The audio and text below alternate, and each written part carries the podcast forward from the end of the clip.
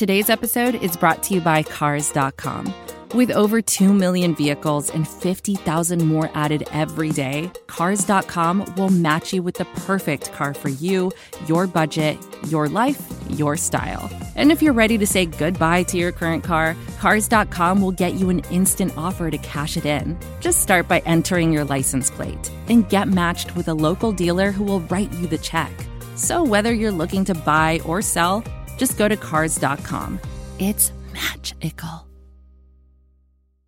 On today's Patriot Nation podcast, we have our fantasy football special. We're going to be joined by Dale DeMott from Eat Sleep Fantasy and from Austin Thompson, also of Eat Sleep Fantasy. It's going to be a heck of a show, so buckle up and cue the music.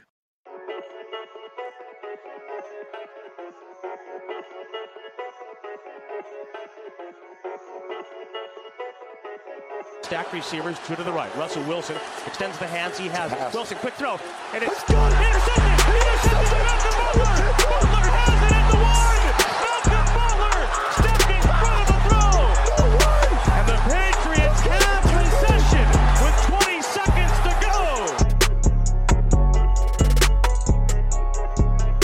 to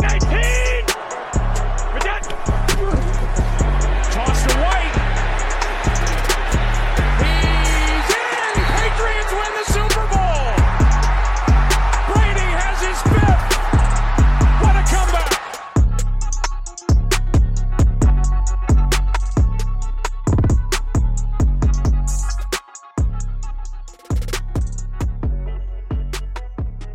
All right, gentlemen, we are here, and it's Tuesday night. It's pretty exciting. We got the fantasy football special. We're being joined today by two guys from Eat Sleep Fantasy and Spags and Keegan. I know, you know, we're all excited for this because we got to get some fantasy. We got to get some fantasy knowledge up in here, greater than the two of us. So the three of us, I should say.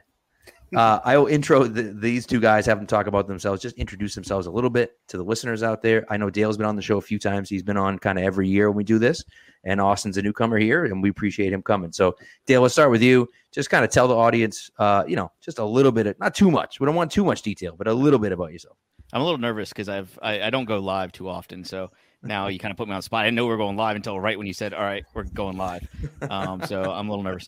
But Eat Sleep Fantasy, eatsleepfantasy.com, Eat Sleep FF on Twitter. We've been doing a fantasy football podcast since 2016, and Pat's been a longtime listener and supporter of the podcast. And like he said, I've been on here, I think since 2016.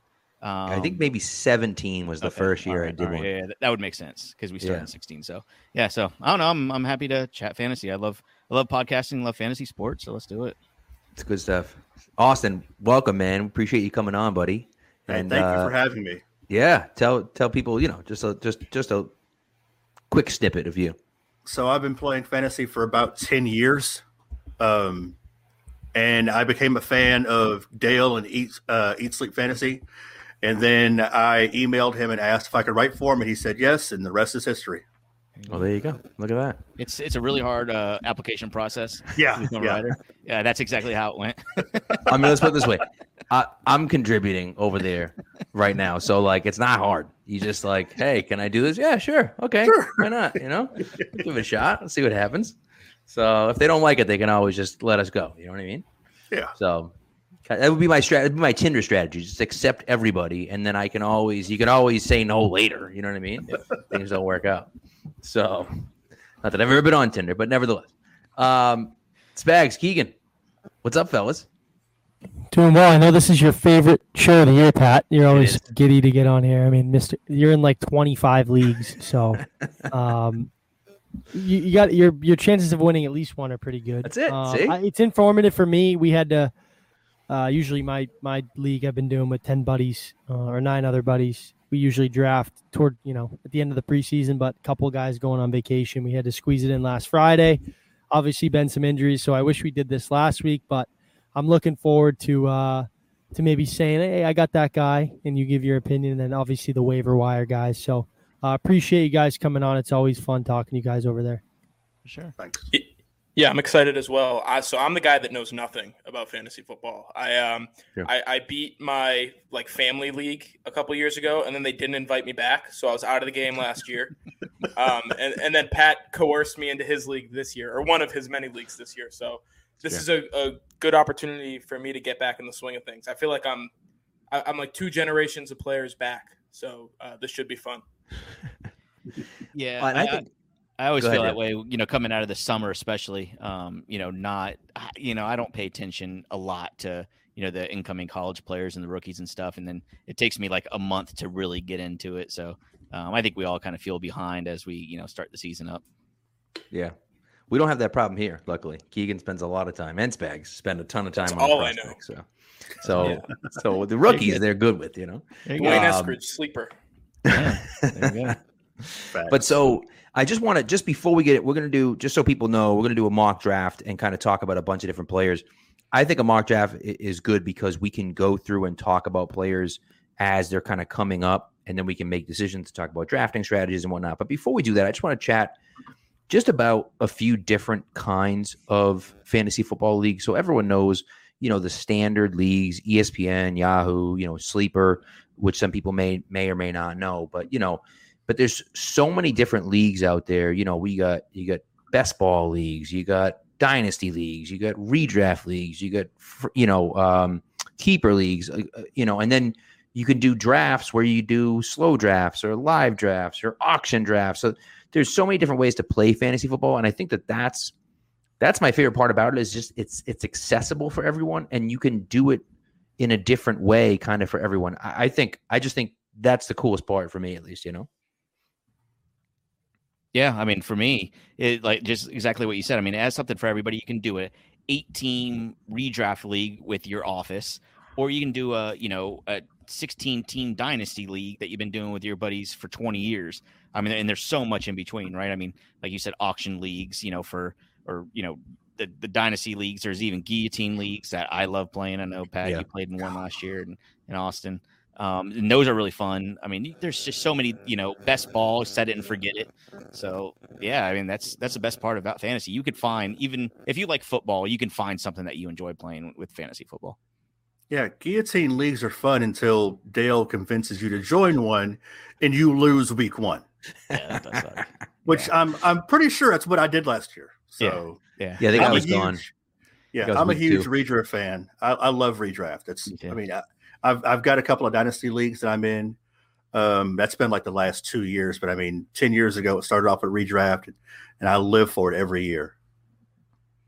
Me too. Interesting. Yeah. So just so people know, if people are out there haven't heard, but best ball essentially is you draft a team and then you don't worry about who to start. It's just okay, there are slots, quarterback slot, 2 running backs, 2 wide receivers, a tight end, and a flex. Let's just say you draft those players. You just have your roster.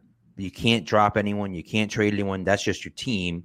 And then they go through and automatically pick the highest scorers for you at each position every week. It's pretty cool. That's pretty cool. The dynasty, obviously, you just kind of continue. You kind of work your way through the dynasty. It's almost like you're the GM of a football team, which I think is cool. And an auction draft, we're going to start the mock in a second here, but we're going to do a regular draft, a regular snake draft, right? 1 through 10, or we're going to do 12, 1 through 12, and then 12 through 1, and so on and so forth.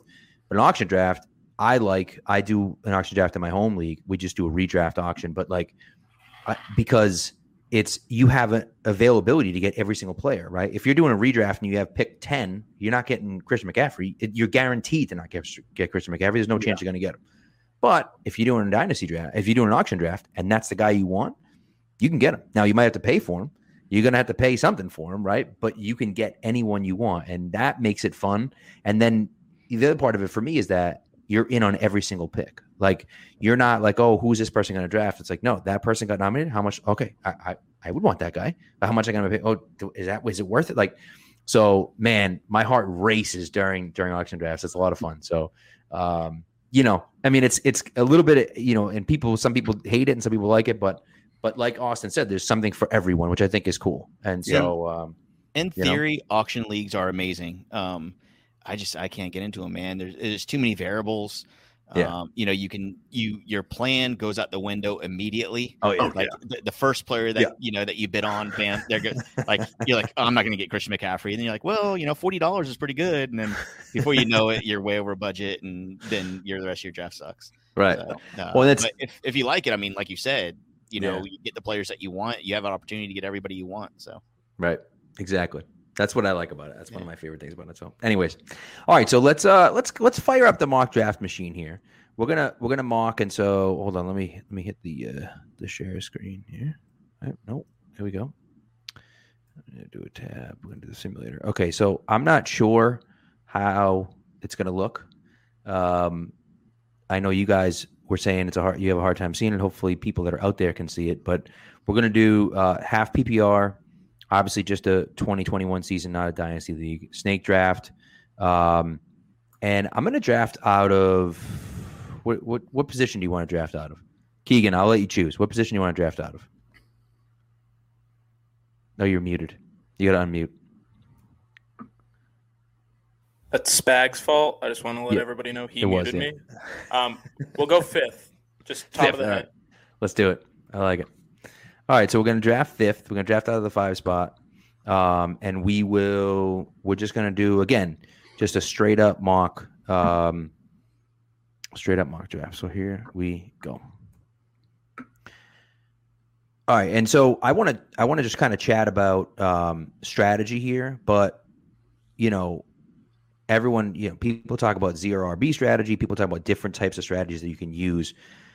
Do you have like one specific strategy, Dale, that you use, or do you just kind of go on the fly and kind of do what you got to do? I pretty much go on the fly, man. I mean, you know, you hear, you know, the buzzword is, you know, value-based drafting, and that's really what I do.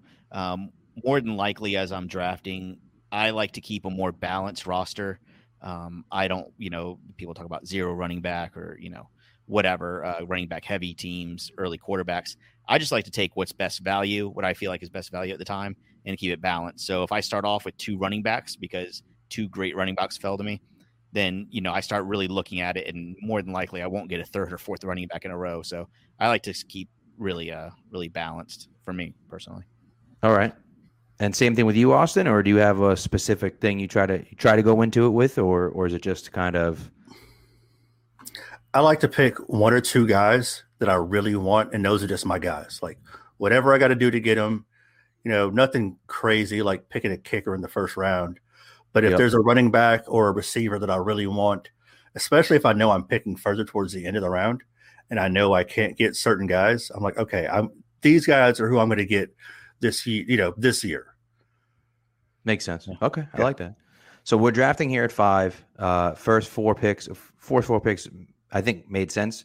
You get McCaffrey, Dalvin, and then Kamara. I'm a little surprised with Zeke at four. I don't know if you guys are as high on Zeke at four, but I feel like Zeke at four is a little bit high for me. Yeah, me too. You know, so, but again, it's just kind of, an opinion here. I think running back, if you're drafting in the top five, to me, you kind of have to take a running back unless you're drafting in a multiple quarterback league. I just feel like drafting a wide receiver at fifth overall, I know Davante Adams could have a massive year, but I just don't think you're getting enough value there. I agree. I agree. Yeah. I mean, if you can get Derrick Henry in the fifth spot, 100%. Yeah. There's no question. So I agree. So let's do that. By the way, Clayton says that Dale wants to draft Melvin Gordon right here, but we're going to pass on Melvin Gordon and go with Derrick Henry. Okay. So let's see here. This is like going really slow for me. I don't know why. All right, so we picked Henry with the fifth pick. Then Tyreek. Najee went seventh overall. That's crazy. That's wild. But, I mean, like, the value of Najee Harris has gone all over the place. I'm curious about your thoughts there, guys. So Najee Harris, what's your opinion there? Look, and this is kind of what Austin was saying. If you have the seventh pick and you really, really want Najee Harris, if you're a big Steelers fan or you watched him in Alabama and you believe in this guy and it's your seventh pick, there's no way you're going to come back around and get him. He's going to be taken in the next whatever, what is that, 8 picks or whatever. So, you know, if you want him, you got to get him then. And that's exactly what Austin was saying. Like, if he's your guy and that's who you want to root for and, you know, it makes your fantasy league fantasy experience better, I say go for it. There you go. There's better value, I think, but hey, I know it's just computer drafting, but if you really like Najee, I'd say go for it. I'd just like to say here, I know that this is fantasy pros just making up random things, but Najee in a bottle is drafting 6th overall, and they took Tyreek Hill over Najee Harris. I just like, if you're going to name your team Najee in a bottle, which is a dope name, by the way, if you're going to name your team Najee in a bottle, you have to draft Najee Harris in the first round. Totally. You don't have a choice. Yeah. Stupid robot. But anyway, so few names going there. Chubb, Barkley, like nobody, to me, you hear through the first two rounds. Ridley going at the end of the first round over Davante Adams, although this person took Ridley and then Davante Adams, which is pretty solid. Jonathan Taylor, Stephon Diggs, A.J. Brown, Kelce, Gibson, and Hopkins. Okay, here's the thought about Kelce. How early are you taking Travis Kelce? Because some people were taking Travis Kelce. You saw it early here in the second round. Are you taking Travis Kelce in the second round? Or are you waiting on tight end a little bit? Because the argument here, of course, is position scarcity, right? There's just not a lot of tight ends that are going to put up a lot of numbers, right? Mm-hmm. He stays healthy. George Kittle doesn't necessarily stay healthy. He's going to put up numbers too, but how early are you drafting Travis Kelce? Because, 2-5 seems pretty early to me. Yeah. 2-5 is really early to me. You could see him going like the late second usually, but I'd much rather have, and talking about value again, I'd much rather wait for Kittle, which is probably going to be 2 tight end picks after, late second or late second, early third. Waller will get picked, and then maybe mid third to late third, I bet you Kittle gets picked. So I'd, if you're looking at that, I think the value there is going a little bit stronger player and skipping Kelce that time and going to get Kittle around later. I'm curious what you guys think on wide receivers, because obviously I tend to draft heavy wide receivers, and obviously they seem to go pretty, from what I can see here, they went pretty early, obviously Davante and Tyreek. Mm-hmm. Now, when you look at wide receivers, like typically what I like to do is, and obviously that goes with being a good wide receiver, right? But I like to draft the best route runners, right? Because I think those guys are going to be open more times than not, right? The Davante Adams, the Calvin Ridleys, the, Julio Jones, Amari Cooper, right? Justin Jefferson, guys like that. And obviously all the elite wide receivers are good route runners, but I think, there's obviously different styles. Like I don't think DK Metcalf is a precise, guy who's going to be really quick in and out of his breaks. I'd rather a guy like a Tyreek Hill or like I said, a Calvin Ridley that's going to get a lot more volume because they're going to be open a lot more. See, I think that DK Metcalf is the outlier in that situation. I just feel like you've got a 1-2 situation with him and Lockett, and it just feels like there's something between him and Russ. But normally I'm kind of up there with you. I've never been I'm not currently a big Julio Jones guy, but I like to go for the guy that I think will get the most targets, but I don't like to go for guys I think will get double teamed constantly, if that makes any sense. All right. I think it does. I think that makes a lot of sense to have another guy that takes coverage away. DK is a perfect example of that. Like you can't just single cover Tyler Lockett either. Like Lockett's going to kill you as well. Yeah. And so you have to pay attention to both of them, but it's not like you just have one guy. And so, I think we're at an interesting spot here at the 2-8. So this is the 2-8 spot. A lot of wide receivers are already on. Hopkins, A.J. Brown, Diggs, Adams, Ridley, Tyreek Hill. Those guys are all gone. Running backs, a ton of running backs have gone. The top running back here is Joe Mixon, which I don't know. Joe Mixon seems to be a very polarizing player. I personally am not drafting Joe Mixon at 2-8. Now that doesn't mean he doesn't deserve there. It doesn't mean he's not going to put up numbers this year. I just feel like it's too early for Joe Mixon, just because he just hasn't done it for so many years in a row. It's just so frustrating. Yeah. And so, we're looking at, so just to give people who aren't live here, just an example here. So we're looking at the top running backs they have are Joe Mixon, CEH from Kansas City, and JK Dobbins from Baltimore. Top wide receivers they have are DK Metcalf, Justin Jefferson, and Keenan Allen. And then tight ends, of course, are Waller, Kittle, and then Mark Andrews. What are we doing here? What do you guys want to do here? I guess I'll put it out there as to what you want to do. I'll tell you what I think, and you guys, I don't know. I know there's going to be some disagreement here. Yeah, dark blue gold I see on the chat just asked, will Kittle finally have a big year? I think so. But so this is kind of like the weird island of players that I don't particularly like. I don't believe in Joe Mixon. Clyde Edwards-Helaire is kind of let's just say a dart throw at this point. We're not really sure what we're going to get from him. Although, I do like him, and I think this is pretty decent value. JK Dobbins, I'm not sold on. The wide receivers, they're all decent, but there's no superstar wide receiver either. And for me, I feel like we could take a wide receiver in a couple rounds, guys like Robert Woods, stuff like that, that's going to be available in another round or two. So this is the time. I'm not a big tight end guy. I don't like to take tight ends early, but when you have these players kind of on this weird island, I start considering guys like Darren Waller, or, if Kittle was still there, Kelce was still there. Right. So if it were up to me, I'm not a big tight end guy. I know a lot of people like to wait on tight ends, but I think Darren Waller is a choice for me. Now, I like to hear that because I just kept him in the 8th round in my league, so I appreciate that. I like it. If I was going to go receiver, I would go Justin Jefferson. But I think sitting where we're at right now, I kind of lean Dobbins, and it's only for the reason that you're going to have COVID issues with Lamar Jackson all season long. As it currently looks, it currently looks like he's going to potentially be a player, much like Cam Newton, that will be affected more by COVID than some other players will be.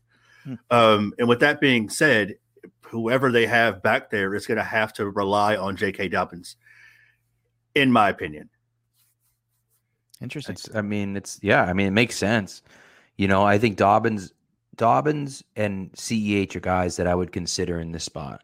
Wide receiver, I'm with you, Dale. I just feel like it's early for wide receiver. I like DK, but if you're going to give me AJ Brown, if you're going to give me Stephon Diggs, Davante Adams, for God's sakes, if you're going to give me someone like that, absolutely. But totally. I just don't know if DK or even Justin Jefferson gives me enough, because now Jefferson, you got to remember now, Jefferson's going to be getting double teamed.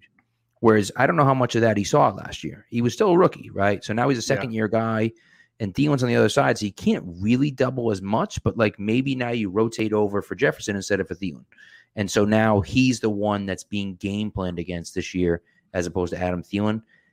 So, and again, that may not happen, but I'm hesitant. I'm hesitant to take him. Look, okay, Keegan, we're going to you, Keegan. I'm going to let you be the tiebreaker here. We have one vote for Darren Waller. We have one vote for J.K. Dobbins.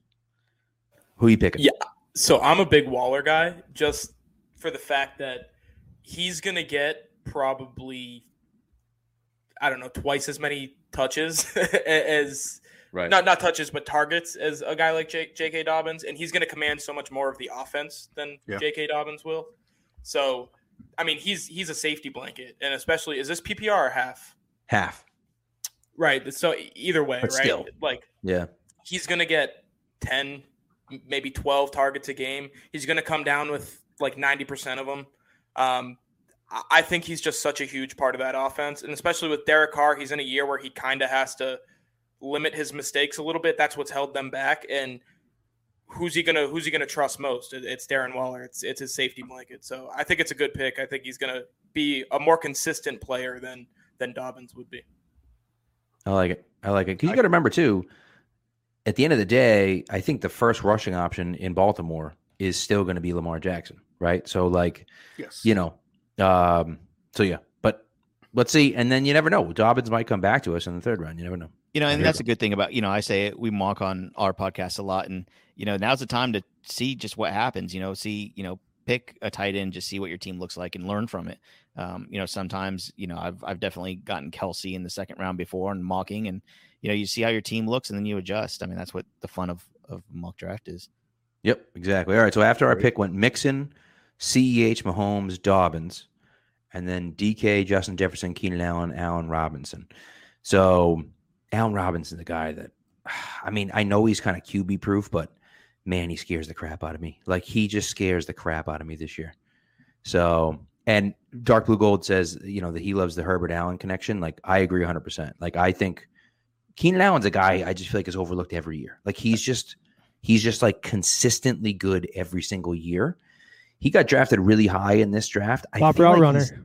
Yeah. But I feel like he's not getting drafted in the third round in a lot of drafts. I feel like he's dropping to like the fourth, fifth round. And that's lunacy. If you can get Keenan Allen in the fourth or fifth round, like that's, you know, I don't know. I think that wins you leagues in some cases, you know? Yeah. I think Herbert is going to win a lot of people their leagues this year. And, you know, he's going to take a step forward. Last year, obviously, he was a rookie. So if he gets any better than he was last year, that's going to be scary. And then, you know, later in the draft, we can look for Mike Williams in that offense as well. I think he's going to be pretty strong. So yeah, something to keep an eye out.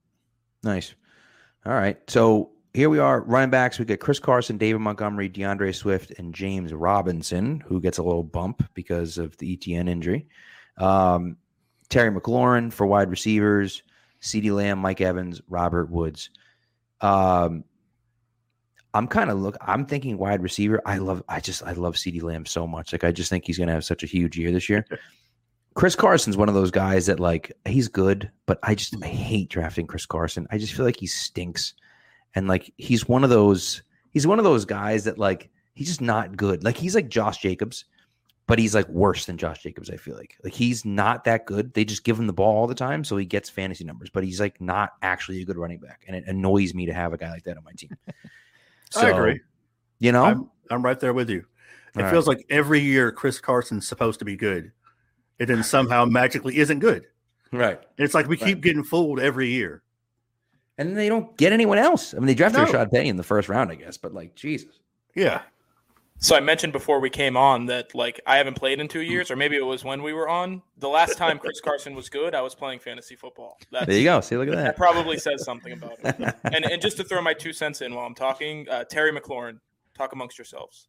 I was going to say, I would go McLaurin here, I think, with Fitzpatrick kind of being the quarterback there. They obviously get an improvement from last year. It was obviously a mess, and they won specifically by defense the entire year.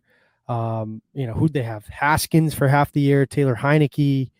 I'm forgetting a guy probably too. I think with Fitzpatrick, and McLaurin's obviously had a stellar first 2 years in the league. I think this is a guy that's up there with like a Keenan Allen in terms of consistency.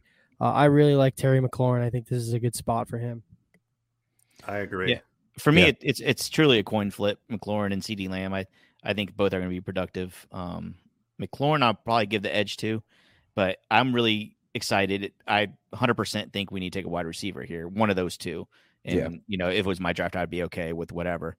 And then see that I think the next couple rounds are going to be really fun with the running backs to see how that shapes up, because I think we take some dart throws. What round are we in? The third round? We're in the third round right now.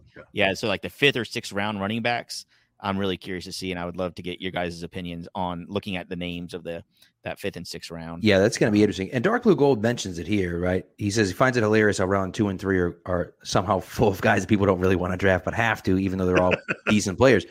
But he's right. Like, the thing is that the 2nd and 3rd round is like, some of those guys just aren't that good, and like, they're fine. But to me, I feel like this is where you can run into problems where it's like, oh, the consensus says that this guy is good.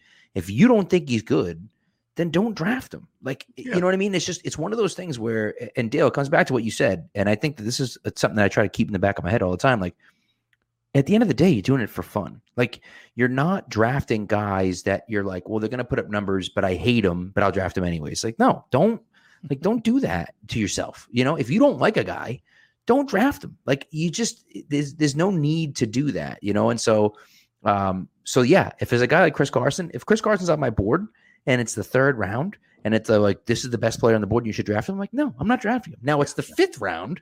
Okay, fine. Like, at that point, I'll take a shot at him. But like, to me, it's all about value. And it's like, if I have to draft Chris Carson in the 3rd round, I'm not doing it. Like, I'm not doing that. You know, you're going to give me an extra 2 rounds and let me draft him in the 5th. Sure. Fine. I got no problem with that. But, you know, I think that that's the big thing for me, is not necessarily the player, but the value of the pick is kind of the issue that I have, you know? Yeah, and I want to kind of reiterate something. I know I've said it a few times, you know, talking about the next few rounds. Like I've said that already, like we're only in the third round. I've said it like 3 or 4 times already, but I really like to try to, you know, play chess here and look for the next moves and figure out where the value is going to land, because, you know, there's times where, and, you know, getting ahead of myself here, but, you know, looking at the Brandon Aiyuk, Deebo Samuel, you know, debate, right. Samuel's going a couple rounds ahead or a couple rounds after Aiyuk. So, you know, if you're trying to look ahead and saying, man, I can get Deebo 2 rounds later, then you might pass on Aiyuk because, you know, you don't want both of them, and Deebo might be the better value. But if Deebo goes 1 pick after Aiyuk, then it's a different story. So I kind of like to play chess that way and try to predict what's going on. Yeah. All right. So we took Terry McLaurin here, and we are back at 4-8. Ooh, Josh Allen's one. So in between, Kittle went, Montgomery, Chris Carson, CeeDee Lamb, Mike Evans, Josh Jacobs, Cooper Kupp, Julio, which someone mentioned before, who I think is an interesting guy this year because for the first time ever, he's not like the #1 target. And so like it's going to be really interesting to see what he can do in that offense. I know he's not necessarily as healthy as he's never really healthy, but I don't know how healthy he necessarily is. But it's going to be interesting to see what he does in that lineup this year. So down in Tennessee, Godwin. I'd be curious too. And obviously, I don't think we have an RB2 here, right? Maybe we might. So here's my, you know, what do you think when you're kind of scarce on running backs, right? If you don't really like the value there, but you have a quarterback that might be able to get you some, right? Like a Kyler Murray, obviously Josh Allen went, you know, obviously know he can make plays with his legs, a Lamar, someone like that. Do you kind of lean towards getting a top 3 quarterback and like a Kyler Murray who's going to chip in 800-900 yards and, you know, 5 to 6 rushing touchdowns where he can kind of bring you that value to that RB1, RB2 slot while also solidifying, you know, a top 3 quarterback? Yes. Pick him. As Pat was talking, I was like, is this too early for a quarterback? You know, just like internal thoughts. And then I tend to take them between 4, 5, 6, you know, try to get a top 5 guy. Right. I'm always an early I always think early quarterback, get one of the best guys. And I think Kyler Murray, like with the weapons that he's going to have this year, I don't think he's going to have to be Superman to rack up points. Like he's going to have to, he's got guys where he can dump the ball off and they'll go get him points. You know what I'm saying? Like guys like Rondale Moore and stuff like that, even young guys in that offense. I think it's a good spot to kind of nab him before, you know, who knows, if you wait on a quarterback, you might not get anybody in the top 5, top 6. So it's funny that you just said that because I don't know if you can see the bottom right hand of the screen. It says there are 2 pick insights from, this is Fantasy Pros that we're drafting on. And it said 3 teams need a starting quarterback before your next pick. And there are 2 quarterbacks left in tier 1, which is Kyler and Lamar. So essentially what they're saying is that if you don't draft a quarterback in this spot, now it's a mock draft, so it's done by the computer. So they're saying if you don't draft a quarterback here, if you don't draft Kyler or Lamar, you're not getting Kyler or Lamar. 100% not going to happen, right? And you can look at your draft, and I think that that's a good way to do it is kind of look at, you know, who's in between where I'm picking, right? Are those guys – you know, is someone going to be drafting a quarterback there? If you know, if there's one guy that needs a quarterback in between your 2 picks, well, you don't have to take a quarterback here because one of those guys is going to be available for you when he comes back. But if there's 3 or 4 guys in between, we're looking at it saying, well, I don't know if I can necessarily decide between Kyler and Lamar, so, but I might have to in this point, right? So if there's only one guy, then you don't have to. You let the one guy take the quarterback if he wants him, and then you take the other guy, you know? So, I think it's a good point. I mean, I think it's interesting. It's early. It's a little bit earlier than I like for a quarterback, but Kyler, man, if Kyler doesn't have an absolute monster year this year, like I just don't know. I just don't know what else to do. Kyler Murray will have a monster year. For me, he's in the first tier. There's only 3 guys in that first tier of quarterbacks for me. That's Mahomes, Allen, and Kyler. I feel like it's a little too early for Kyler, and I'll tell you why. Looking at the guys available, I think I'd rather have, and Pat, if you want me to go on my rant about James Robinson, I can, but maybe I'll save it for another day. But I'd rather have, you know, James Robinson or DJ Moore right now and get somebody like, I mean, probably 4 rounds later, you can get, you know, Justin Herbert, Ryan Tannehill, Aaron Rodgers, I bet, in a few rounds, unless there's a crazy quarterback run. You never know. But I highly suggest scrapping the quarterback talk. I think it's a little too early. James Robinson is a much better value at this point, or DJ Moore. I'd be okay with either one. I think we need to. We don't have we only have one running back right now, right? One running back and one wide receiver. That's correct. Yep. Yeah. So for me, I think James Robinson is a steal right now. Maybe the computer's still going off ADP.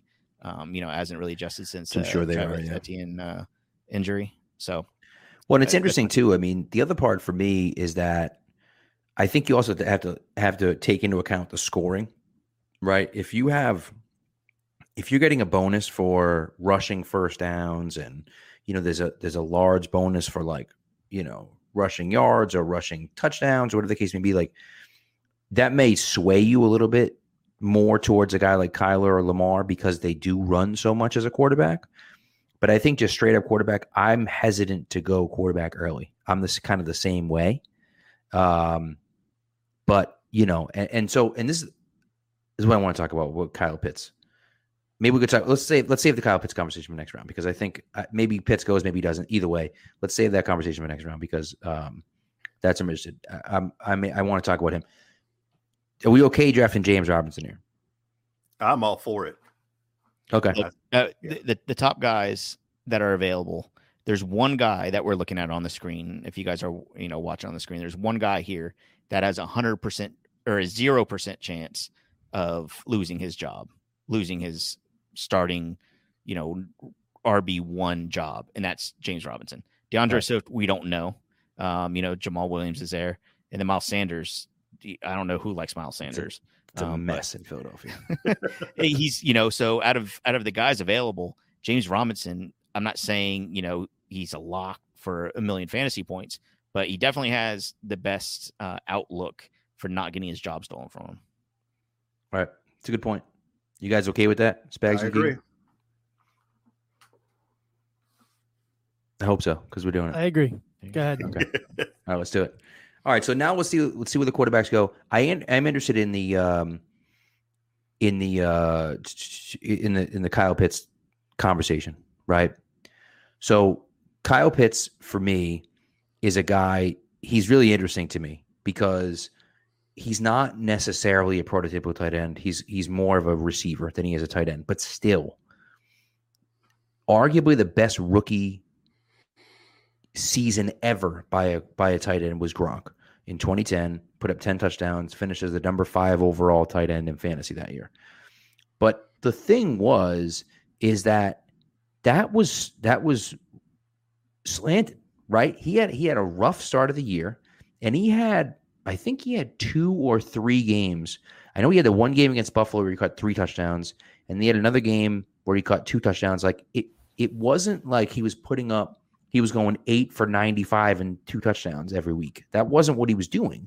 He would have like 2 catches for 25 yards and 2 touchdowns. Like even though he had a great year and he finishes a top 5 tight end, he still didn't have. Yeah, obviously next year he had the most unbelievable season ever. But he had 42 catches for 546 yards and 10 touchdowns. Right. So it's crazy. Which is good. Help, but you take half that away, no one's really talking about it.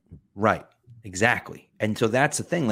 And I'm not saying Pitts can't do it. I'm not saying he can't have an unbelievable year and finish as a top 5 guy and blow everyone out of the water. But it's just like, are we confident that he can? Like, if we're drafting him in the 5th round to be our tight end 1, it's just, I don't know. That's tough for me. That's a tough decision for me. Yeah. When did Aaron Hernandez get drafted? Same year, 2010. See, that's the thing. He also had Aaron Hernandez helping him out, and Wes Welker, that Randy Moss. Yeah. I mean, it was a heck of a team, but I don't think all the same things that were there for Gronk are there for Kyle Pitts. I like Pitts. I think he's got talent. I don't know if he's going to be what everybody's hoping he is. Right. I think on the other side of that too, just on Pat's argument, even though Gronk is the greatest tight end of all time and that season was amazing, they're two completely different tight ends. Like, Kyle Pitts isn't going to have 42 catches for 500 yards. He'll have 42 catches for like 750, 800. Right. Like he's going to be used completely differently than, yes. It's 10 years later and he's a different breed of human, right? So I think that kind of, you take a little bit of that out of there, and just with the offense that they're going to run, because they stretch the field. They have for like 10 years now. That's just what they do. They don't really run the ball a ton. And with Calvin Ridley, like, they're going to go and they're going to kind of air it out a little bit. So I think I think he's good value. And you know, Pat, I took him pretty high in our keeper league, but that's also based off of what I think he can do in the future. Right. So, right. I think I'm a little bit higher on him than you guys, but definitely like right now, probably no, it is too early for me. Yeah. I'm curious. Okay. So right now, who are the tight ends available? Kyle Pitts and tight ends available. Kittle already been taken. So it's Pitts, Mark Andrews, okay. Logan Thomas. All right. So instead of I don't know, just for the sake of argument, when we drafted Darren Waller, who would give me a couple of picks after Waller? Can you score? Yeah, sure. So a couple of picks after Waller were Joe Mixon, CEH, Mahomes, JK Dobbins, DK Metcalf, Justin Jefferson, okay, Keenan Allen, Allen Robinson. Say we got Keenan Allen there, right? Because we wanted a wide receiver. So say we got Keenan Allen instead of Waller. Yep. So we can have Keenan Allen and then Pitts. Would you rather have Keenan Allen and Pitts now, or Waller and say Brandon Aiyuk or Tee Higgins or one of those guys? Right. I think that's a tough decision. I think I'd rather have Keenan Allen and somebody like Brandon, or Keenan Allen and Pitts, than Waller and then say Aiyuk. Yeah. I don't know. So which is possible. And I think, you know, and you mentioned it before, like, this is why it's good to mock draft, because you can kind of see how things work out. And if you have something like I use to do my mock drafts, I do the Draft Dominator through Football Guys. Mm-hmm. And the thing with them is that you can plug in all of your settings. You can plug in, if you have keepers, you can plug in the keepers that you have and stuff. And then you can go through the mock, you know, with the value-based drafting, kind of draft that way. And you can look at it and see, okay, this is how that draft could shake out. And of course, like, once the draft starts and you're dealing with actual people, things can go totally different ways. But you can look at it that way and say, huh, yeah, if I took Pitts in the 5th round instead, and I took Keenan Allen early, then I can take Pitts in the 4th, you know, whatever the case may be. Right. And then maybe someone's like, oh, screw it, I'm going to draft Pitts in the 3rd round. And then it gets thrown off. But, like, you know, but at least you kind of have those different strategies. So mock drafting, I think, is super important. So, okay. But all right, so let's get into what we're going to do here. We have, so just so people know what we have here, okay? So our roster right now is Derrick Henry, James Robinson, Terry McLaurin, and Darren Waller. So we have 2 running backs, 1 wide receiver, and then obviously we only need 1 tight end. There is 2 flexes in this league. I just put 2 flexes in this league because I figured, what the heck. So I'm assuming we probably want another wide receiver. Sometimes I'm tempted to go running back, even though I already have 2, but Mike Davis, Myles Gaskin, Javonte Williams, and Chase Edmonds. Like, I don't love any of those guys. Mike Williams is fine, but Mike Davis, I'm sorry, is fine, but I'm certainly not taking him over someone like Aiyuk or T. Higgins. So, so although, you know, sometimes I would draft a running back and have a 3rd running back instead of drafting a 2nd wide receiver, depending on who's there, I'm certainly not doing that in this case, because I feel like the wide receivers are significantly, in my opinion at least, are better than the running backs. Yeah, this draft would look 100% different to me if Aiyuk and Higgins were taken. I would be psyched to get Mike Davis, Mike Davis or Myles Gaskin or Myles Gaskin Williams. Any 3 of those guys, I would be super excited about. If Aiyuk and I have a horrible short-term memory. I already forget. That's Aiyuk or Higgins. Higgins. Yeah. So there's also. Now, Lamar is also here as well. So we could theoretically take Lamar in the 5th round. But again, like we talked about, I feel like I'm okay waiting at quarterback, because we could get Dak Prescott. We could get Aaron Rodgers. We could get, you know, Joe Burrow. We could get Justin Herbert. We can get guys like that a lot later. But again, and this is, we keep saying fun, but again, like, if you love Lamar Jackson and you're in the 5th round, then take him. Like, you're not reaching that much, I don't think. My draft strategy and some of the draft strategies that some of us have may not align with that, but that doesn't matter. Like, if that's your guy and you think he's going to have a monster year again, then draft him. Like, whatever, dude. You know, like, I think that's, you know, should you be drafting Lamar Jackson early in the 1st round? No. But if you're in the 5th round and that's the guy that you like a lot, you can absolutely justify that pick here. Like, it's an easy choice to make that pick if that's what you want. So, yeah. You know, I think don't overthink it on things like that. If that's your guy, go get him, you know? But we'll see. Oh, dark blue gold does notice your bird cage. It's a sick chair. They're cheap. I don't know where they got it, but it's awesome. You could put lights over it for Halloween. 10 out of 10. That's pretty a cool chair. You know, that chair is, and I'm not judging anybody's lifestyle, but it definitely looks like it would be like in a swinger's house. Like that's, you know, that's the type of chair that swingers have. This is 1,000% like it was bought from the outdoor section at Home Depot. This is my cousin's home. It's a wonderful chair. I like it. Hey, I'm not judging. Throw it in the living room. I think it's great. That's great.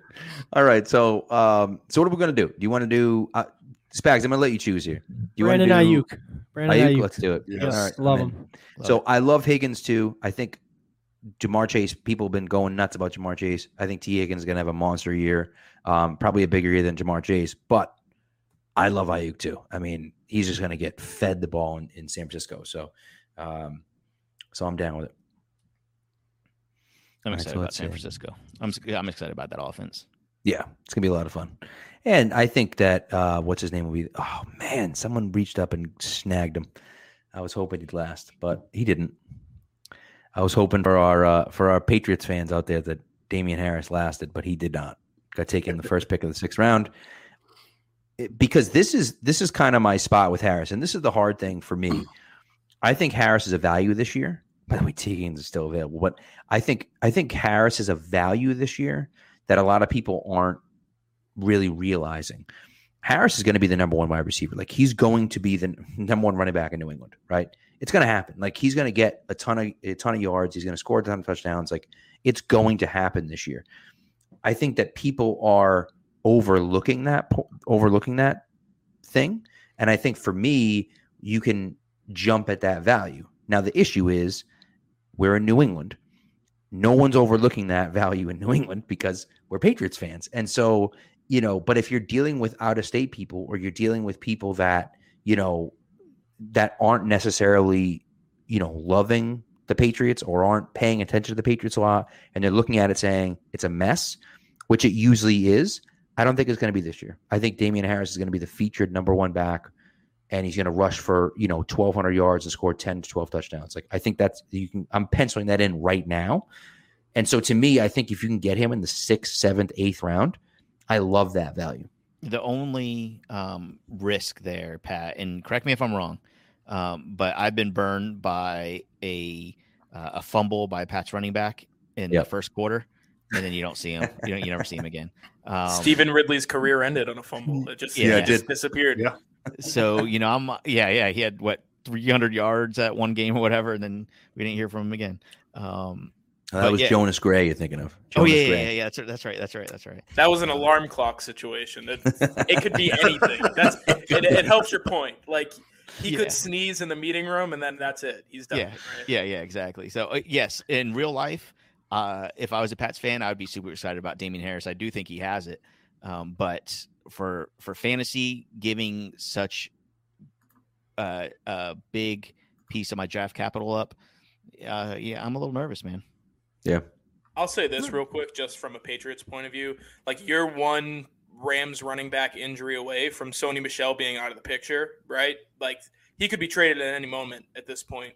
And the only other guy that could take over those carries is a rookie, and they'd never do that. So, like, I think the next week is kind of a big, big thing because I don't think it's likely Sony gets traded, but you never know. Neither do I. I think Bill is starting to change too, which makes me think, and I don't want to, you know, put this in writing obviously, but I think if there was a rookie running back that wasn't a first round pick that was going to play this year, I think it's Stevenson, because I do think Bill is adapting a little bit more and starting to play younger guys earlier than he may would have in the past. Obviously, take the first round, like I said, out of the question with Maroney and Michel. But yeah, like you said, even if Michel was moved, I think even with or without him, Stevenson has a role. I love Damian Harris, right? I took him in the 6th round the other night. I think I'm believing in that stock. I think he really turned it on towards the end of last year, and I think it's going to be a run-heavy team, and he's their RB1. But I wouldn't after. I still think Michelle and even Stevenson may be able to take some carries away from him. I just think he's so much more talented than the guys that they've had in the past, right? And Dark Blue Goes talking about Gillislee in 2017. And listen, I agree, but Mike Gillislee wasn't that good. You know what I mean? Like he was fine, but he wasn't that good, right? Yeah. Like you're talking about a stud, like a certified stud with Damian Harris, where he's like your guy. Now, yeah, sure, something could happen and they could fall out of love with him for whatever reason. I just don't think that's going to happen. And so I think here's my big thing, right? Is that to me, it's about capitalizing. Not my friends. It's about capitalizing on value, right? To me, it's about capitalizing on value. I'm not taking Damian Harris in the 5th round, in the 4th round. I'm not doing that. But if I can get him in the 6th, 7th, 8th round, that's where you can start to capitalize on value, because he's a guy that's, I think, is going to be easily an RB2 that you're now getting in the 7th or 8th round. And it's like, that's a no brainer right there for you. So that's where I kind of look at it and say like, okay, you know, you can start to kind of increase your value as opposed to decrease your value if you're reaching on players. So, and look, you know, to me, that's the way I look at it, at least. Sure. Yeah, so, there's value for everybody, right? Right, exactly. So, all right, so here we are in the 6th round. We have 2 wide receivers. We have 2 running backs. We have a tight end. And I'm looking at wide receiver again. Look, running back is Trey Sermon, Mostert, Melvin Gordon, your boy, Dale, and then Rojo, who I think Ronald Jones is a decent value too. I think it's a little early in the 6th round. Tee Higgins, I think here makes a lot of sense. These top 3 guys, these top 3 wide receivers that are on the board right now, I love all 3 of them. Tee Higgins, I think he's going to have a monster year. Juju's a guy that people like, oh, Juju stinks. And it's like, well, he had like 95 catches last year. Like, well, yeah, but he wasn't like the number one. I don't care if he's the number 1 or the number 3. That doesn't matter to me. If he's going to get 95 catches and like 11 touchdowns, I mean, and you're talking about I can get that guy in the 6th round as my 3rd wide receiver. That's an absolute no-brainer to me. And so, like, I love Juju for where he's being drafted. Jerry Jeudy's a guy who his quarterback situation sucks. I mean, it just sucks. Like, it doesn't matter whether it's Drew Lock or it's Teddy Bridgewater. Like, his quarterback situation is terrible. But, like, DeAndre Hopkins dominated with, like, the worst quarterbacks of all time throwing him the ball in Houston. Like, I just think Jeudy is that good that he can be that guy in Denver. And then if you're playing in a keeper league or, God forbid, a dynasty league, like, I'm taking that guy because Denver's going to have to figure out the quarterback situation at some point. And so draft a quarterback, right? I still can't believe they didn't take Fields at 9. I just can't believe it. I know Surtain's looked great, but, like, my God, dude, he's sitting right there at 9. You don't have to move, and you just pass on him. I thought that was nuts. But either way, I love Jeudy. It's hard for me to justify taking him over Tee Higgins, but I'm higher on Jerry Jeudy than a lot of people are. Me too. I think that's a guy. I think there'll be improved quarterback play at that position. I think Drew Lock and Teddy Bridgewater is an upgrade over what they had last year. I know they had Lock, but he was kind of in and out of the lineup. First year as a full starter. I'm not a big Juju guy. I think that's a guy for if you're looking for 4 catches for 35 yards and a fire TikTok after the game. Have at it. But I'm all set with that on my team. Look, there's a couple reasons I don't like JuJu Smith. I've been burned by him in the past for sure. But other than that, the Steelers offense, how good do you think they're really going to be? I mean, we have an aging quarterback in Ben Roethlisberger who could, you know, he could still throw, I guess, but he is getting older and way. He's a lot of mouths to feed too, not to cut you off. Well, Deontay. That's exactly what I'm saying. I mean, how potent is this offense going to be? I mean, can they get Deontay Johnson's going to get his? He had the 1st, 2nd, or 3rd most targets in the NFL last year? Something crazy. Who had number 1? That's a quiz question. That is a good question. I don't know. Jacoby Myers, 81. Really? Most in the league. Yep. Wow. That's only 58 catches, obviously, because of the and he's yet to score a touchdown in his NFL career. Fun fact, but go on. Awesome. That's crazy.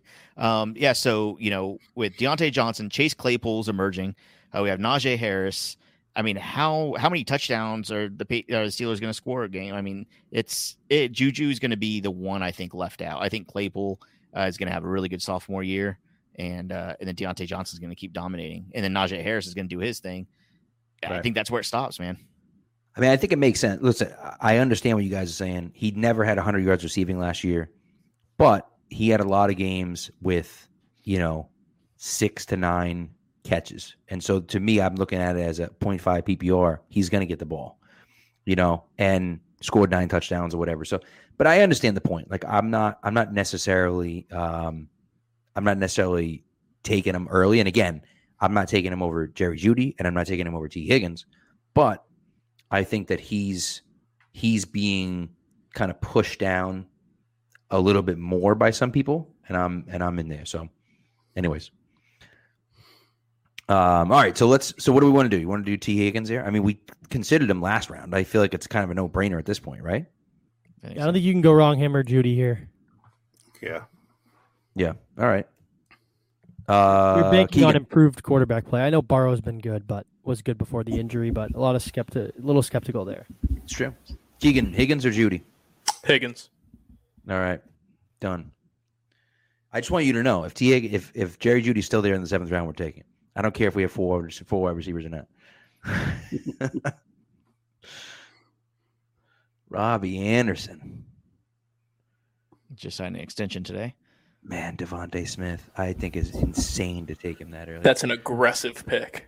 Bro, Look at this. He's sitting there. Jerry Judy's still in the 7th round. So just in between. So just so we see, Tyler Boyd, Robbie Anderson, Mark Andrews, Devontae Smith, JuJu, Deebo, Prescott, and then Russell Wilson.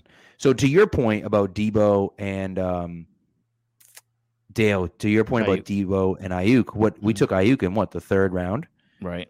And so now Deebo goes to the top of the 7th round. And so, yes, like Deebo's a guy who had I think he had negative. Did he have negative yards downfield? Like as far as yards, like he had multiple games where the depth of target was negative because he was getting the ball behind the line of scrimmage. Yeah. But still, I think it was 7 games last year. Something it was outrageous.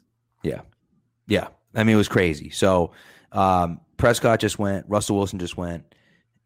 Those are guys I love this year. But you still have Aaron Rodgers. You still have Justin Herbert. You still have Ryan Tannehill. Those guys are still available. They're still sitting there waiting for you. But if we want one of those guys, and again, this is one of those things where I like the fantasy pros because they tell us there are 5 teams that need to pick a starting quarterback before your next pick. There are 2 quarterbacks left in tier 2, which is Rodgers and Herbert. If we want one of those guys, now is the time to do it. I love Jerry Jeudy. I would pick him here probably anyways, but I mean, Aaron Rodgers sitting right here or Herbert, one of those guys is going to have a ridiculous year this year. And I even Brady's oh my God, dude, Brady, a guy, man, Brady's going to put up stupid numbers this year. So that's another guy where it's if you could draft Brady in the 8th or 9th round, I don't know. To me, it's a better value than taking a guy like Kyler in the 2nd round, 100%. I agree. So what do you guys think? Do you want to go quarterback or do you want to go Spags? You were advocating for quarterback earlier. So would you like to go quarterback or do you want to go Jerry Jeudy? Yeah, I'd go quarterback here. I mean, it's hard to pass on the league MVP, right, last year. Yeah. And I like the Packers this year just because I think I just think they kind of have that last dance mentality to them. They were posting it on their Instagram story. Obviously, Randall Cobb's back. They haven't had much turnover from last year, but Justin Herbert gives me a better Phillip Rivers vibe where he's just going to throw 45 times a game. He's going to throw for 3,500 yards and 35 plus touchdowns. And obviously can make things happen with his legs. So I'm torn here. I'd probably lean Herbert, but I don't think you're wrong in any case between those two. I mean, Tannehill too, right? He's a top, sneaky top 5 quarterback every year. Yep. Austin, what do you think? I kind of want to be a part of the Aaron Rodgers revenge tour this year. So, I mean, I normally I'm a round 9 or round 10 quarterback guy. Yeah. But being able to get him, if we're choosing between Rodgers and Jeudy, I would go Rodgers in a situation. Makes sense. I'll tell you what, man. I was in Scott Fishbowl, and Scott Fishbowl – Spags' buddies are just roasting him in the comments right now. It's great. They didn't win the league last year, so they can talk all they want. But I was in the Scott Fishbowl and it happened, last month, And so last month, of course, there's all this uncertainty. Is he going to retire? Is he going to come back? Is he not going to come back? And, you know, it's one of those interesting situations where people, like, they weren't drafting him. And it's a super flex league, so you can start two quarterbacks. I drafted him at the end of the second round in a league like that. People were drafting the end of the third round. I couldn't believe it. It was just like, the guy is an absolute monster. And so I would be down for Aaron Rodgers here. I'd be down for Herbert here as well. I know, Dale, you talked about Herbert earlier. Would you still pass? I think we're going to take quarterback here, but before I let you choose the quarterback, would you still pass on quarterback and go somewhere else, or are you taking quarterback here in this situation? Yeah, I mean, let me see the list of running backs really quick. I don't think there's any decent running backs. It's garbage. Trey Sermon, Mostert, Gordon, and Ronald Jones. All right. That's not trash, man. Don't call Melvin Gordon. No, I know. Well, you know what? I'm actually pretty high on Ronald Jones this year, but like he's like an RB3, which I guess you'd be drafting him as an RB3 in this situation. Right. But, you know. I think, and then what wide receivers? Jeudy, Cooks, Shark, and Will Fuller. Okay. Dude, Brandon Cooks. Goes over 1,000 yards every year. I mean, like, people sleep on his quarterbacks, too. He's played with Brady, Breeze, Deshaun Watson for a year, and then obviously he did have Goff for a year, but it's hard to find another receiver of our generation who's had been on that many teams with that many good quarterbacks. And when he had Goff was, you know, they made it to the Super Bowl that year. So yeah. In this instance, I'm 100% okay with Aaron Rodgers. I think Austin, you know, the revenge tour. I think he's going to throw it as much as he can.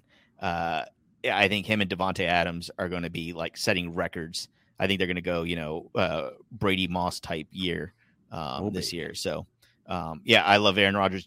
I like him. I would normally pass, I think, but because of the crappy, you know, I think you can get Aaron Rodgers now, and then if you guys let me get Melvin Gordon next round, I think he's going to be there. I think that'd be awesome.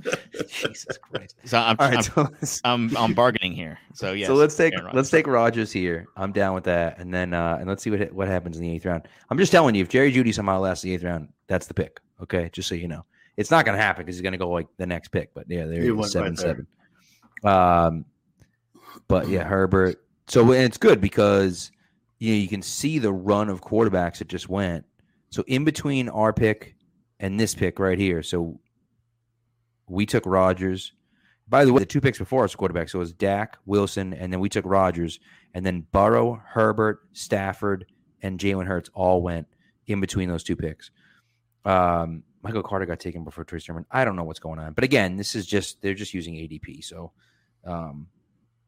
you know, they're not necessarily looking at anything. So, okay, so running back, we have Zach Moss, James Conner, Leonard Fournette, and Kenyon Drake. Like, no thanks. I'm good. Wait, Melvin Gordon was drafted? Melvin Gordon already taken. Got taken the pick before us. Before us. Got sniped. So this is – I found myself doing this, like in a lot of drafts that I've had and mock drafts that I've done, is just completely punting on the running back position outside of the first few rounds.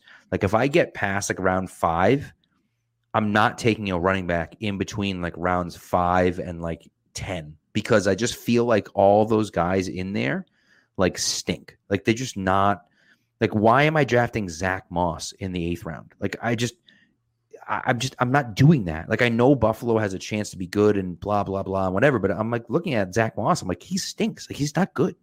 I'm drafting James Conner in the 8th round. I'm not doing that. Like, it just doesn't make sense to me. Leonard Fournette was terrible last year with Tampa. Like, you know, Kenyon Drake is going to spell Josh Jacobs. But I'm not like, those are guys, if you want to give them to me in the 10th, 11th round, sure.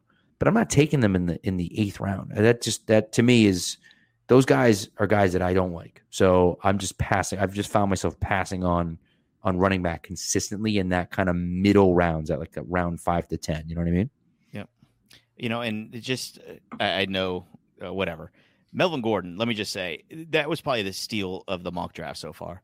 And you guys don't realize he a top 12 running back last year. You know, a lot of people slept on. I understand he doesn't have huge rushing yard numbers. He's hit 1,000 yards once, but he hasn't really played full seasons either.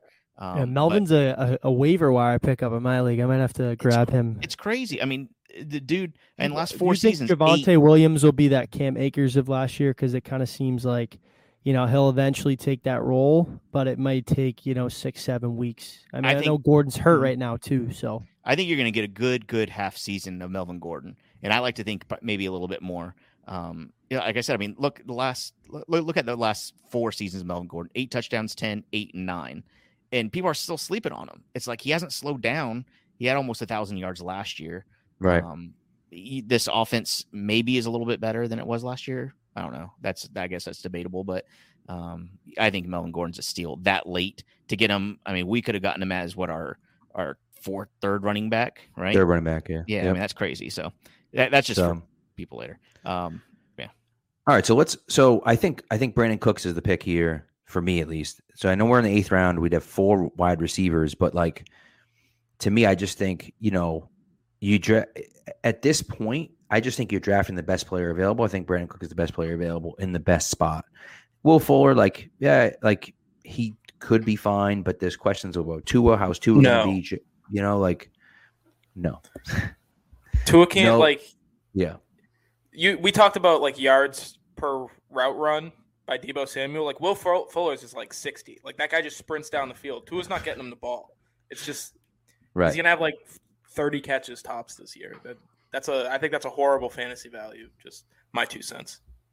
I mean, to me, right here, the play is either Brandon Cooks or Jarvis Landry.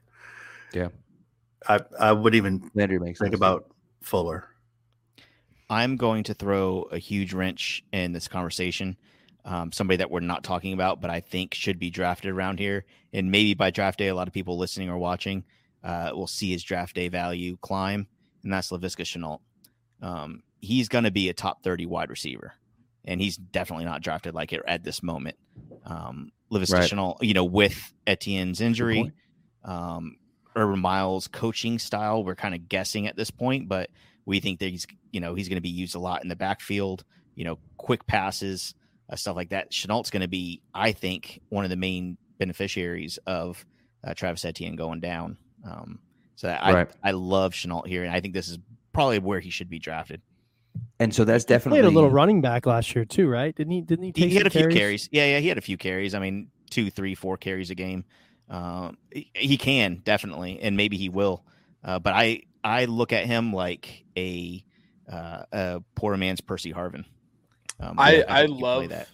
I love that you brought him up because Daryl Bevel's their offensive coordinator, so they're not going to do everything that Urban Meyer did in college. But if you look at kind of those teams he ran, Curtis Samuel, Terry McLaurin, they were all receivers who played. They were basically running backs who played receiver, right? They got the ball out of the backfield. Third down, you knew who they were going to. I think he's going to play that exact role, and whatever offense they end up running, he's going to play that role. I think that was a great call by you. Thanks. Yeah. All right. So let's take Laviska here, and then we'll get to the 9th round. I also want to hear some deep sleep because we're over an hour already here. I'm not gonna keep going, but I do want to hear some kind of deep sleeper, some guys that you're targeting in the 10th round plus for you guys. Darnell Mooney just went. Mike Williams, who you talked about, just went as well. But Dale, just a few, I'll let Dale, you go first, and then I'll have Austin go after you. But just a few guys that you're targeting kind of later in drafts that you think are being undervalued right now or could be better than what some people are seeing right now. Give me a second. I wasn't really ready for that, man. Sorry about that. Sleepers, are you talking about deep, late in the just anyone that you're targeting in the 10th round or later? That either you think should be valued higher, that you think is a good value, or guys that you're kind of just taking a shot at that you think will have a good example. So Dark Blue Gold brings up someone. I'll just give you an example. Jonnu Smith's a guy for me that I just think Jonnu's going to get the ball over and over and over and over and over again in this New England offense. He's going to run the ball. They're going to throw it to him a ton. He's going to be kind of that main factor in the offense. So I just feel that he's going to be a guy that's undervalued. He's going as the tight end, 13, 14, 15 right now in drafts. Mm-hmm. And I think he's easily going to finish the tight end 1. And I said it to you before, and you tweeted it out for me, through the ESF account, I think they're both going to finish. Him and Henry are both going to finish as tight end 1s. In other words, top 12 tight ends if you're drafting that either of those guys in the 10th, 11th, 12th round, like those are guys that could that have some value for you, I think, late, you know? Yeah. Yeah. Okay. I'll give you a couple. Jamal Williams, the running back for the Detroit Lions. I understand Swift is there, but I think Jamal Williams, we saw what he did in Green Bay. I think he'll be just as involved, maybe even more in Detroit. So I think that's a late round guy you can get. I like it. Yeah. Who else? Mike Williams. I mean, we already mentioned, I think that's kind of a late round guy. Pretty solid. I know, it's kind of a lot of people are talking about, I think the buzz, Mooney on the Bears. I think he's, I love that pick. He's a late guy that I think you can get at a really good value. Yeah. And the guy Deebo, here on the screen too. I know Debo's not, sorry. I know Debo's not a, a deep guy, but I think a lot of people are sleeping on him too. And, He could be just as involved as Aiyuk. I'm curious too about what you think about the rookie quarterbacks this year, because I think, aside from Lawrence and Wilson, I don't think the other three are guaranteed to start the year, right? Lance, they're obviously like Fields in Chicago and Cam in New England. They're sold on their veteran guy and kind of ease them in. But you could also see a situation like Justin Herbert last year where he comes in obviously an unfortunate situation with Tyrod Taylor, but comes in and takes the league by storm. Is that a guy like Justin Fields? Would you take him before a guy like Lawrence or Wilson? Because he's probably in a little bit of a better situation. I'm not taking Trevor Lawrence unless he's handed to me on a platter. Yeah. That team screams run heavy. I'm pretty sure Urban Meyer said it. And I don't see it happening. I don't see Trevor Lawrence. I'm not saying he'll be a bad quarterback. I think for regular football, Lawrence is going to be great. But for fantasy football, he could be a complete turd in a punch bowl. I also think that team stinks. Oh, well, yeah, that too. Yeah. But, I mean, look, the team stinks. Trevor Lawrence, we saw what Joe Burrow did as a rookie last year. The Bengals aren't that good of a team, but you let a quarterback throw it 50 times, and he's going to produce for you, right? Sure. I mean, where was he at the end of the season? Because I'm pretty sure he was at home. He was at home rehabbing. But when he was playing, of course, yeah, yes. yeah. I'm writing an article right now for the website called 32 Questions. Okay. And my question for the Bengals is why the F do you hate Joe Burrow? Because they had a chance to fix the offensive line, they didn't. Right. They went out here and got him a receiver. So he's going to have a lot of targets. Apparently he wanted Chase, right? Oh, I agree. I just think it's a stupid decision. He is not the – Joe Burrow has talent. No, Joe Burrow has talent, but he shouldn't be the guy picking the pieces on the field. Right. When somebody should have said, hey, little man, sit down. We're going to get you an offensive lineman, and we're going to protect you. Yeah. Because I just think that he's going to get hung out to dry again. It drives me nuts. The best rookie quarterback this year – and I think it's going to be by a landslide is Trey Lance. I think Trey Lance will end up starting and take the league by storm. I think he'll be the worst of the 5 pick. Really? I'm not a Trey Lance guy. Never really was. Man, that team is set up for him though, man. It is, right? But I think, Mac in New England too, right? But obviously Patriots guys are never popular fantasy players just because it's kind of a week-to-week kind of game plan. But definitely. Yeah, I think, fantasy, I like Fields in terms of fantasy just because I think he can do a lot with his legs too.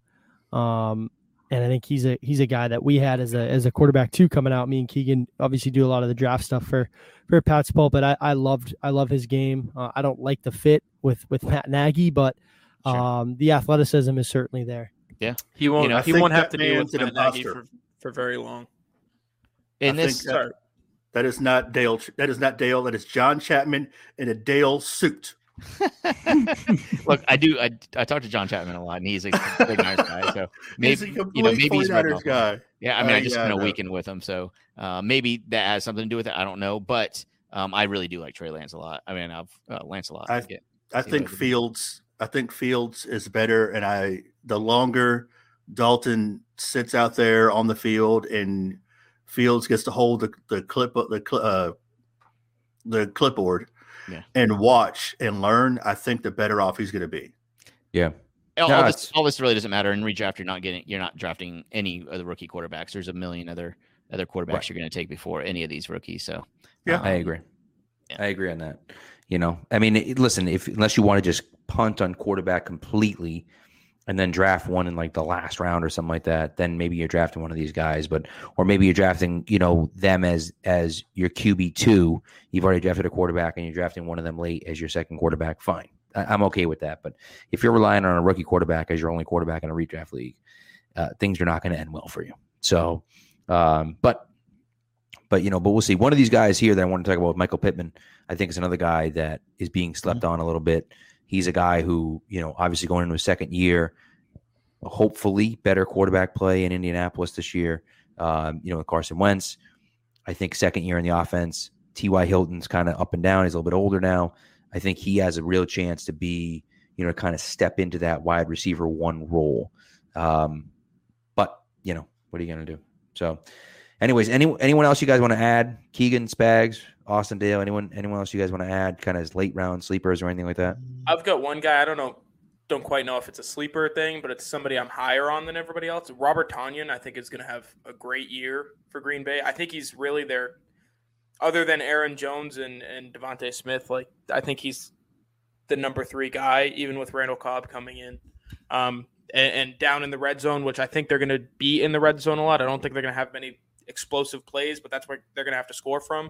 He's going to be a really good target for Aaron Rodgers. So I really like him. I tried to nab him as my second tight end in our league, and I got sniped right before my pick. But I really, really like him. I do too. I agree. I like it. That's it. No, that's another one. And of course, we'd be remiss if we didn't mention Jacoby Myers. Myers is going insanely late in drafts. He is the number one wide receiver in New England. Don't listen to what anyone else tells you. He's the number one wide receiver in New England. And he's going to have 80 catches. Led the league in targets last year too. And that's a guy that they rely heavily on their slot. We saw it years with Edelman, Welker. A lot of people think it'll be Kendrick Bourne. I think it's Jacoby Myers' job. I think. With the amount of times they'll have two tight ends on the field too, they'll have Bourne out. Bourne's probably going to play a lot of Z for them. Right. I think Myers too. He's continuously gotten better as his career's gone on, and you might see him start to scratch the surface of the potential he has.